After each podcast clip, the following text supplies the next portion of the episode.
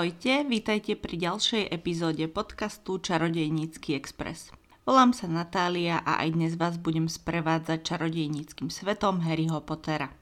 V prvej tohtoročnej epizóde sa pozrieme na druhý film o Harry Potterovi, Harry Potter a tajomná komnata. Rozprávanie o filme som znovu rozdelila na dve časti. V prvej sa budem venovať obsadeniu a tvorcom filmu a rôznym zaujímavostiam z natáčania a v druhej časti si prejdeme samotný dej filmu po jednotlivých scénach, kde vám prezradím aj, ktoré sú moje obľúbené scény a ktoré scény nemám až tak rada v tomto filme. Začneme nejakými faktografickými údajmi. Film Harry Potter a tajomná komnata mal premiéru v novembri 2002, čiže presne rok po prvom filme Harry Potter a Kameň mudrcov. A druhý film zo série je najdlhší z celej série. Má 161 minút, alebo teda 2 hodiny a 41 minút. Tento druhý film bol trochu menej úspešný, čo sa týka zárobku ako prvý a bol druhý najslabší, čo sa týka zárobkov po treťom filme Harry Potter a väzen z Azkabanu, do čoho rátam ale iba tých pôvodných 8 filmov, nie sú v tom zarátané fantastické zvery, ktoré boli oveľa menej úspešné. Napriek tomu ale film Harry Potter a tajomná komnata bol druhým najlepšie zarábajúcim filmom v roku 2002, kedy ho predbehol iba Pán prstenov dve veže. Režisérom filmu Harry Potter a tajomná komnata bol tak ako pri jednotke Chris Columbus, americký režisér, a scenár napísal Steve Klaus, ktorý napísal takmer všetky scenáre k Harry Potter filmom. Soundtrack k filmu Harry Potter a tajomná komnata si zobral na plecia John Williams. Čiže čo sa týka kombinácie réžia, scenár a soundtrack, tak sa tvorcovia medzi prvým a druhým filmom nemenili. Čo zostalo podobné alebo rovnaké boli aj filmové lokácie, napríklad zámok Alnwick alebo Gloucesterská katedrála alebo stanice King's Cross a St. Pancras. Veľa kulís však bolo pre tento film postavených v štúdiách, a medzi najvýznamnejšie lokácie, ktoré boli vytvorené v štúdiách pre tento film patria Brloch, čiže dom rodiny Výzliovcov, ale taktiež samotná tajomná komnata, alebo riaditeľňa, alebo Dumbledorova pracovňa. Všetko to boli veľké a komplikované scény na vytvorenie, Napríklad tajomná komnata bola najväčší štúdiový set, ktorý bol vytvorený spomedzi všetkých Harry Potter filmov. A tento film si tiež vyžadoval veľmi veľa špeciálnych efektov a náročných rekvizít. Všeobecne platí, že špeciálne efekty vytvorené počítačom starnú horšie ako praktické efekty čiže počítačom vytvorené scény alebo postavy zvyknú už po pár rokoch vyzerať veľmi smiešne alebo veľmi zle, kým praktické efekty zvyčajne vyzerajú dobre aj po niekoľkých rokoch. A práve v tomto filme bola podľa mňa dobrá kombinácia počítačom vytvorených efektov a praktických efektov. A na rozdiel od filmu Harry Potter a Kameň mudrcov. Tu som nemala také momenty, že by som si povedala, že toto vyzerá fakt zle ako pri jednotke, kde sme mali trola, alebo naozaj zlé zábery počas metlobalu alebo počas hodiny lietania. V tomto filme som dokonca žiadnu takúto scénu nenašla, respektíve nič som si nevšimla také, čo by mi extra vadilo. Pokiaľ ide o to rozdelenie, čo bolo vytvorené počítačom a čo bolo vytvorené ako praktické efekty, tak počítačom vytvorení boli napríklad kornvolskí priadi mužíci na obrane proti čiernej mágii, Čiastočne počítačom vytvorený bol aj doby a bazilisk, hlavne teda telo baziliska. Počítačom kombinácii s praktickými efektami bola vytvorená aj zúrivá vrba a praktické efekty boli použité a teda vymodelované fyzicky boli hlava baziliska, časti zúrivej vrby, ktoré narážajú do Fordu Anglia a Phoenix Felix, Mandragory alebo Aragog, obrovský pavúk. Phoenix Felix bol dokonca tak dobre urobený, že keď ho priniesli do štúdia, kde sa natáčali scény z Dumbledorovej pracovne, tak Richard Harris si myslel, že je to skutočný vták, pretože keď vošiel do miestnosti, tak technici, ktorí ovládali Fénixa, umelo vytvoreného, ho ovládali tak, že reagoval na Richarda Harrisa a tomu teda museli povedať, že nie je skutočný a že je to stroj vytvorený pre tento film. Celkom zaujímavé veci som sa dočítala aj o zvukových efektoch použitých v tomto filme. Zvukári teda sa museli popasovať s tým vytvoriť zvuky, ktoré vydávajú čarovné tvory, ktoré samozrejme v našom svete nemáme. A chceli, aby zneli zvláštne, teda nie ako niečo, čo počujete každý deň. Tak napríklad na krik Mandragor, aby zneli ako niečo, čo ste ešte nikdy nepočuli, boli zmiešané detský a ženský krik. Tak, aby to znelo dosť čarovne a nie ako buď deti alebo ako ženský krik. Preto táto kombinácia. Čo sa týka baziliska, tak tam sa zvukárom zdalo, že bazilisk je nielen plas, ale čiastočne vyzerá ako drak, preto mu chceli dať nejaký poriadny zvuk. Takže zvuky, čo vydáva bazilisk, keď napríklad útočí na Harryho, boli vytvorené tak, že sa zmiešali zvuky, ktoré vydávajú tiger, kôň, slon a bol do toho zamiešaný aj ľudský hlas. Film Harry Potter a tajomná komnata dostal aj viacero ocenení, aj keď teda nie tie najhlavnejšie, Oscarové, ale pozbieral teda viacero cien, ale najmä nominácií. A hlavne oceňované v tomto filme boli efekty a hudba. Ale čo ma zaujalo, tak dostal tento film aj nomináciu na anticenu za najotravnejšiu nie ľudskú postavu za Dobyho. Túto nomináciu nepremenil, ale prehral v tejto kategórii s postavou Skrepidu z filmu Scooby-Doo. To je vlastne taký ten menší pes, čo sa objavuje vo filme Scooby-Doo. Pokiaľ ide o obsadenie v tomto filme, tak väčšina hercov sa opakuje z prvého filmu, takže sa budem venovať buď tým, ktorých som ešte nespomínala v epizóde o filme Harry Potter a Kameň mudrcov, ale najmä tým, ktorí sa neobjavili v prvom filme a pridali sa až do tajomnej komnaty.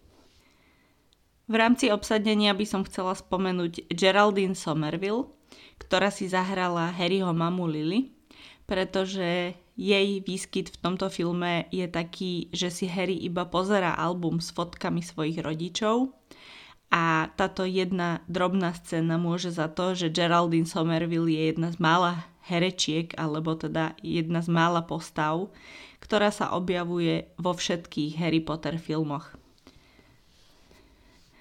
Takýchto postav je naozaj máličko, ja som ich spomínala už v epizóde o kameni mudrcov, je ich myslím menej ako 10. A Geraldine Somerville na to, že má pomerne malú postavu Lily Potterovej, tak sa objavuje teda vo všetkých 8 filmoch.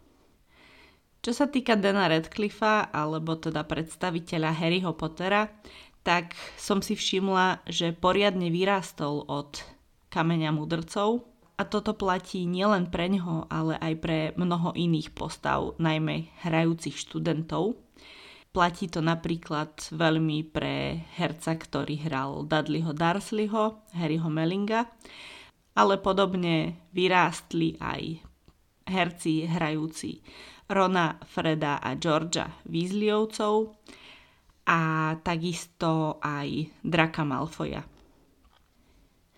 Na kom som takúto výraznú zmenu nebadala je Hermiona alebo Emma Watson, ale Emma Watson je z hlavnej trojce Harry, Ron a Hermiona najmladšia, čiže ona mala v čase natáčania dvojky asi ešte pred tým najväčším nástupom puberty, takže to dáva zmysel, že u nej sa to ešte až tak neprejavilo a na jej prechod do puberty sme si museli počkať až do tretieho filmu.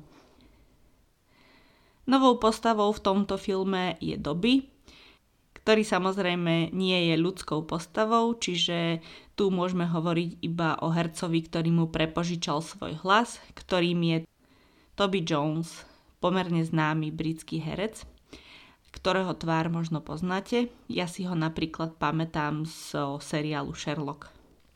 No a to, ako doby vyzerá, je podľa niektorých inšpirované tvárou Vladimíra Putina, ruského prezidenta. A keď bol vydaný tento film, tak sa objavili správy o moskovskej právnickej firme, ktorá má vraj žalovať Warner Brothers. A tieto správy sa objavili článku ruských novín Novaja gazeta, ale tieto správy sa nikdy nepotvrdili. Zrejme išlo o falošnú správu, pretože neexistujú žiadne záznamy o takejto moskovskej právnickej firme, ktorá by chcela Warner Brothers žalovať za to, že vymodelovali Dobyho podľa tváre Vladimíra Putina. Istá podoba tam je, keď vás niekto na to upozorní podľa mňa, ale určite to nie je niečo, za čo by ste mohli žalovať filmové štúdio. Novou postavou v tomto filme je aj pán Weasley, alebo teda Arthur Weasley, ktorého si zahral Mark Williams. Podľa mňa Mark Williams bol výborná voľba, lebo aj keď nesedí úplne s opisom plešivejúceho pána Weasleyho, tak má veľmi milú tvár a veľmi dobre zahral pána Weasleyho, ktorý nie je príliš zorganizovaný. Veľmi sa mi táto postava k Markovi Williamsovi hodí. Čo sa týka obsadenia v tomto filme, tak to bude sama chvála a hneď ďalšia chvála ide Gilderoyovi Lockhartovi, ktorého si zahral Kenneth Branagh. Tento herec je teda nielen hercom, ale aj producentom a režisérom. A od 2012 roku má aj titul Sir, čiže je rytierom. A Kenneth Branagh si zahral veľké množstvo postav, ale najmä serióznych postav, takže Gilderoy Lockhart je trošku vystúpenie z jeho komfortnej zóny ale myslím, že to zvládol vynikajúco a myslím, že to je výborná voľba. Našla som aj viacero zaujímavostí z jeho súkromného života. Kenneth Branagh bol na konci 80. rokov ženatý s herečkou Emma Thompson, ktorá si zahrala profesorku Trilóniovu. A počas manželstva s Emma Thompson začal vzťah s Helenou Bonham Carter, ktorá si zahrala Bellatrix Lestrangeovu. Emma Thompson a Helena Bonham Carter sú vraj už uzmierené, ale myslím, že v Harry Potterovi nemali profesorka Trilóniova a Bellatrix žiadne spoločné scény. Každopádne myslím, že nie sú uzmierené, respektíve Emma Thompson nie je uzmierená so svojím bývalým manželom, ale keďže ten hral Gilderoya Lockharta v druhom filme a profesorka Trilóniova sa objavuje až v treťom filme, tak tam pri filmovaní Harryho Pottera žiadne stretnutie nenastalo.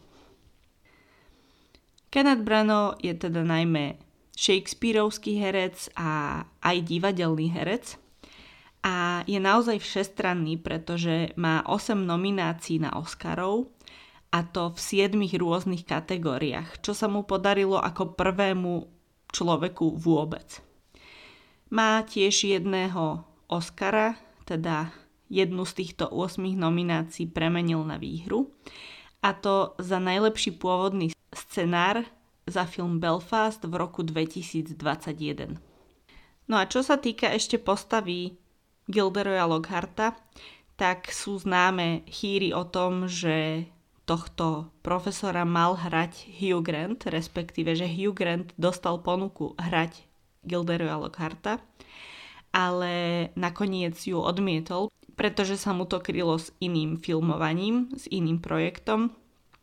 A podľa toho, čo som našla, tak ten iný projekt bola romantická komédia Dva týždne na zalúbenie, kde si zahral po boku Sandry Bullock. Do tejto roli vraj zvažovali aj hercov Ruperta Everetta a Elena Cumminga, ale teda nakoniec vyhral Kenneth Breno, za čo som ja osobne veľmi rada, pretože sa mi v tej postave veľmi páči. No a čo sa týka Hugha Granta, tak vždy, keď si predstavujem nejaké scény z Harryho Pottera, tak si predstavujem nejaké tváre pri čítaní. A Hugha Granta som si vždy predstavovala ako toho premiéra britského, muklovského v šestke, na začiatku šestky, keď sa s ním stretne Fudge a nový minister mágie Rufus Scrimger. Asi je to preto, že Hugh Grant hral premiéra vo filme Láska nebeská, ale vždy, keď čítam túto scénu, tak si ako premiéra predstavujem Hugha Granta. Vo filme sa táto scéna neobjavila, takže žiadna realita mi nekazí túto moju predstavu, takže ja si to takto v hlave nechám. Inak vo filme Láska nebeská Emma Thompson hrala manželku, ktorú podvádza jej manžel a práve v rozhovoroch hovorila, že pri filmovaní týchto scén čerpala z vlastnej skúsenosti z toho, ako ju podvádzal jej manžel Kenneth Branagh. A toho manžela, ktorý Emu Thompson podvádzal vo filme Láska nebeská, si zahral Ellen Rickman, čiže profesor Snape. Britských hercov je asi dosť málo, takže všetci sú všade. Ďalší herec, ktorý sa objavil až v tomto filme a nebol v predchádzajúcom, je predstaviteľ Luciusa Malfoya, Jason Isaacs. Toto je zasa za mňa úplne skvelá voľba. Veľmi som si jeho stvárnenie Luciusa Malfoya užívala. A Jason Isaacs je herec mnohých tvári podľa mňa, čo by asi mali byť všetci, ale teda u ňoho je to extrém pretože mal veľa rôznych úloh. Napríklad hral vo filmoch Čierny jastrab zostrelený, Armagedon, ale tiež hral kapitána Húka v Petrovi Panovi, alebo kapitána Gabriela Lorku v Star Trek Discovery. To je taký ten nový seriálový Star Trek na Netflixe. A podľa knihy Toma Feltona, ktorú nedávno vydal a ktorú som čítala, sa Jason Isaacs nepotreboval nejako pripravovať na svoju rolu a vedel v sekunde prepnúť zo svojho veľmi milého, žoviálneho ja v súkromí do roli veľmi chladného a krutého Luciusa Malfoya a Tomovi Feltonovi, ktorý mal v tom čase asi 13 rokov, to bolo veľmi čudné a Dosť ho Jason Isaacs v niektorých momentoch desil. Tom Felton spomína na jednu scénu, ktorú si nie som istá, či som pochopila, ktorá to je, ale mala by to byť scéna v knihkupectve, kedy Jason Isaacs ako Lucius Malfoy tou palicou, v ktorej má prútik, tou s haďou hlavou, buchne Toma Feltona do pleca a buchne ho tak, že tými ostrými hadími zubami sa mu zarie do pleca a tá bolesť, ktorú vidíte na Tomovi Feltonovi v tom zábere je autentická, lebo tie zuby sa mu naozaj zarazili do pleca a naozaj ho to bolelo. A keď si pozriete pozorne tú scénu, tak vidíte, že má až slzy v očiach a že tá bolesť naozaj je autentická. Potom sa mu za to veľmi ospravedlňoval, že si vôbec neuvedomil, že tie zuby sú také ostré a že mu nechcel ublížiť. V jednom z rozhovorov Jason Isaacs prezradil, že nechcel hrať Luciusa Malfoya a že bol pripravený odmietnúť túto úlohu, pretože chcel úlohu Gilderoya Lockharta, respektíve bol na castingu na úlohu Gilderoya Lockharta. A Luciusa Malfoya nechcel hrať preto, lebo práve v tom čase natáčal, respektíve mal natáčať film Peter Pan, kde hral kapitána Húka. A nechcel hrať dvoch detských zloduchov naraz, aby nebol zaškatulkovaný u detských divákov ako zloduch takže preto chcel odmietnúť túto úlohu, ale nakoniec ho jeho okolie prehovorilo, aby ju zobral. Ďalší, kto sa objaví vo filme, ale iba veľmi v pozadí a veľmi nenápadne sú Hermioniny rodičia. Tu by som iba chcela upozorniť, že sú to úplne iní herci, ako hrajú Hermioniných rodičov v Harry Potter sedmičke, ale keďže sú iba v pozadí, tak to asi ani nie je problém. Ďalšia úloha, ktorú možno nečakane chcem spomenúť, je zamestnanie železníc, alebo teda asi výpravca, alebo neviem ako sa to volá, ktorého stretnú Harry a Ron na stanici. A tohto si zahral Harry Taylor, ktorý je hercom, ale zároveň šoférom hercov a filmárov. Harry Taylor bol v čase natáčania filmu Harry Pottera tajomná komnata šoférom režiséra Chrisa Columbusa a v neskorších filmoch bol šoférom Heleny Bonham Carter, ale hral aj v iných filmoch, napríklad Alica v krajine zázrakov alebo Da Vinciho kód. Čiže Harry Taylor je primárne skôr šofér, ale teda v epizódnych úlohách sa objavuje aj vo filmoch a konkrétne v Harry Potterovi sa objavil aj v jednotke, aj v dvojke ako výpravca na nástupišti 9 alebo 10 na londýnskej stanici King's Cross. Ďalšou novou postavou je Pomona Sproutová alebo profesorka Sproutová, ktorú si zahrala Miriam Margolies, ktorá si zahrala aj v mnohých amerických filmoch, čo sa nie všetkým britským hercom podarí.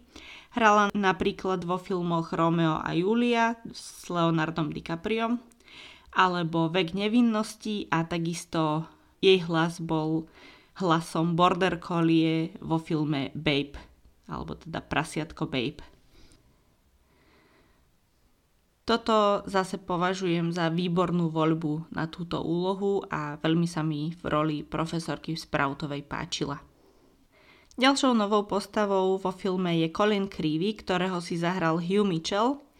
Zahral si teda vo filmoch Harry Potter a tajomná komnata a Harry Potter a Fénixov rád, ale neskôr ho začali nahrádzať postavou Nigela, ktorý sa objavoval iba vo filmoch a nie v knihách. A Hugh Mitchell bol podľa mňa ľahko prehliadnutelný a dosť nevýrazný, a asi so mnou súhlasili aj filmári, pretože jeho posledná filmová úloha bola v roku 2015, takže asi úplne nepokračuje s hereckou kariérou. Ďalšia herečka, ktorú by som chcela spomenúť, je herečka Shirley Henderson, ktorá si zahrala umrčanú Mirtu. Shirley Henderson mala v čase natáčania 37 rokov a hrala tínedžerku. V amerických filmoch toto býva celkom bežné, že triciatnici hrajú tínedžerov na stredných školách, ale v Harry Potterovi to tak nie je a preto dosť vyčnieva podľa mňa. Trošku mi dáva zmysel, že potrebovali niekoho vyspelejšieho, pretože umrčaná Mirta síce zomrela, keď bola tínedžerka, ale potom 50 rokov sa nejako asi vyvíjala alebo teda neviem, ako to funguje s duchmi, ale teda keď ste žili 60 plus rokov, tak by ste asi mali byť trochu vyspelejší, ale možno sa to pri duchoch zastavuje, naozaj neviem.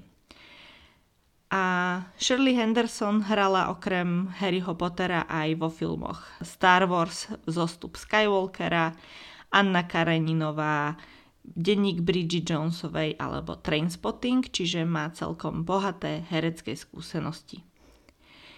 Mne ale vo všetkých scénach, odkedy som zistila, koľko mala rokov v čase natáčania, prípada hrozne stará a nemôžem sa sústrediť na nič iné, iba na to, ako vôbec nevyzerá ako tínedžerka. Ďalšou novou postavou je postava Justina Finch Fletchleyho, ktorého si zahral Edward Randall. Pokiaľ som našla správne informácie, tak toto je jeho vôbec jediný film, čiže nepokračoval v hereckej kariére. Ale podľa mňa bol vybratý celkom dobre, pretože vyzerá ako niekto, kto mohol chodiť na Eton.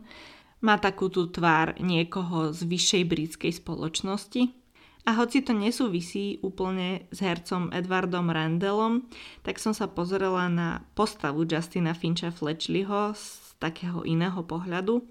A to z pohľadu, že keby išiel na Eton a nie na Rockford, tak s kým by asi mohol chodiť do školy.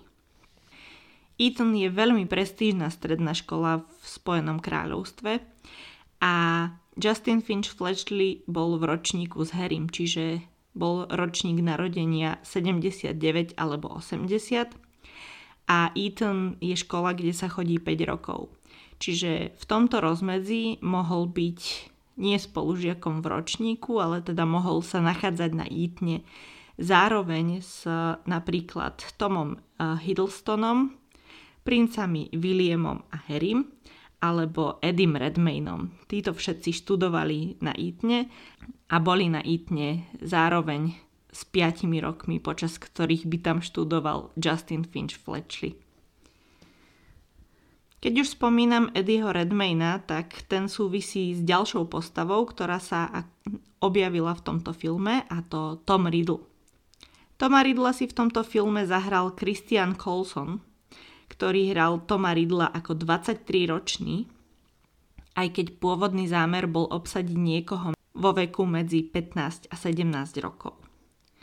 Hral tiež vo filmoch hodiny a mal veľa epizódnych úloh v rôznych v seriáloch, napríklad Gossip Girl, Spravodlivosť v krvi alebo Good Wife.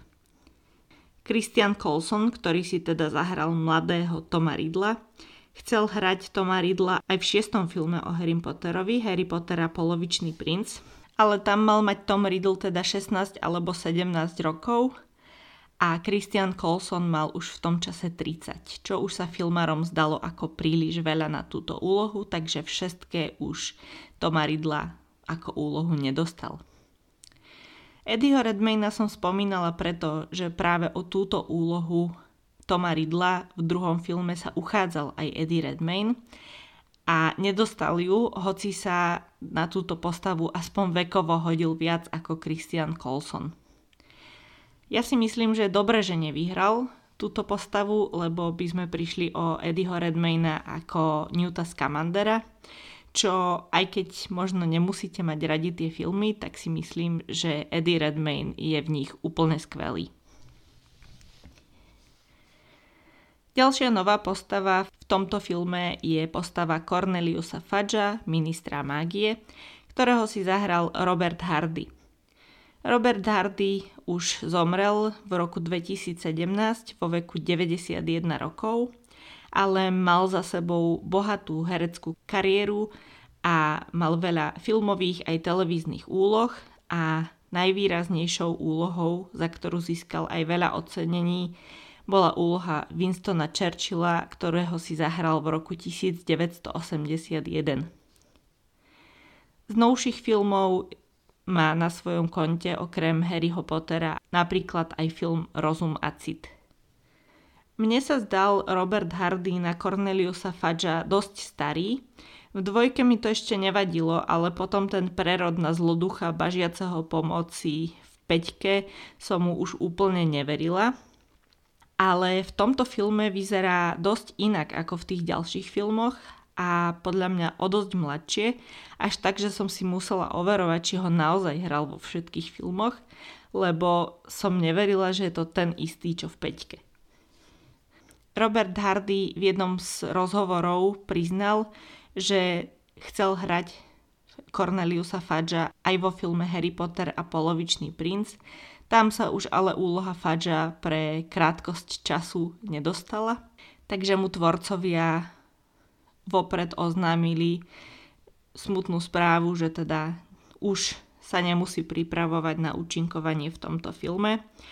A bol z toho vraj sklamaný, pretože si nakrúcanie veľmi užíval a najmä sa mu páčilo, že tam bol od, obklopený mladými hercami, takže ho to nabíjalo pozitívnou energiou.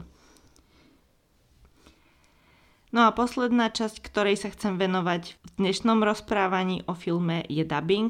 Toto bude veľmi krátke, lebo spomeniem iba pár zaujímavých vecí. Ja som zvyknutá pozerať filmy v angličtine, takže dubbing si veľmi neužívam, ale v Harry Potterovi sa mi zdá väčšina dubbingových hercov vybratá veľmi dobre, takže mi ten dubbing až tak nevadí.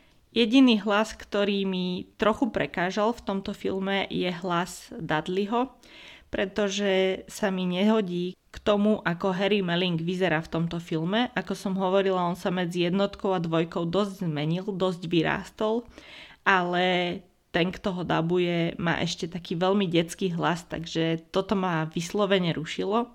Ale inak v dubbingu nebolo nič rušivé, ale ak by ste náhodou rozmýšľali, kto daboval Dobyho, tak to som si pozrela, že bol Richard Stanke. A keď už to viete, tak je ľahké to počuť. A čo ma zaujalo na dubbingu, a to už bude teda posledná informácia z tohto dnešného podcastu, je to, že Toma Ridla daboval Tomáš Maštalír. A Tomáš Maštalír pokračoval v dubbingu Voldemorta aj keď ho už hral iný herec, teda konkrétne Ralph Fiennes, teda Voldemorta, ktorého už poznáme od jeho znovu zrodenia v štvorke, tak tento Voldemort má rovnaký hlas ako Voldemort v tajomnej komnate a to hlas Tomáša Maštalíra.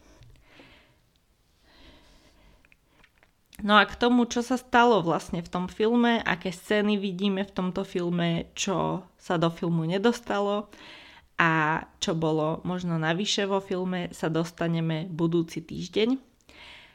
Ja vám ďakujem, že ste si znova zapli túto epizódu Čarodejnického expresu a ak by ste si chceli vypočuť viac o čarodejnickom svete Harryho Pottera, tak vás pozývam na moje Hero Hero, ktorého link nájdete v popise tejto epizódy.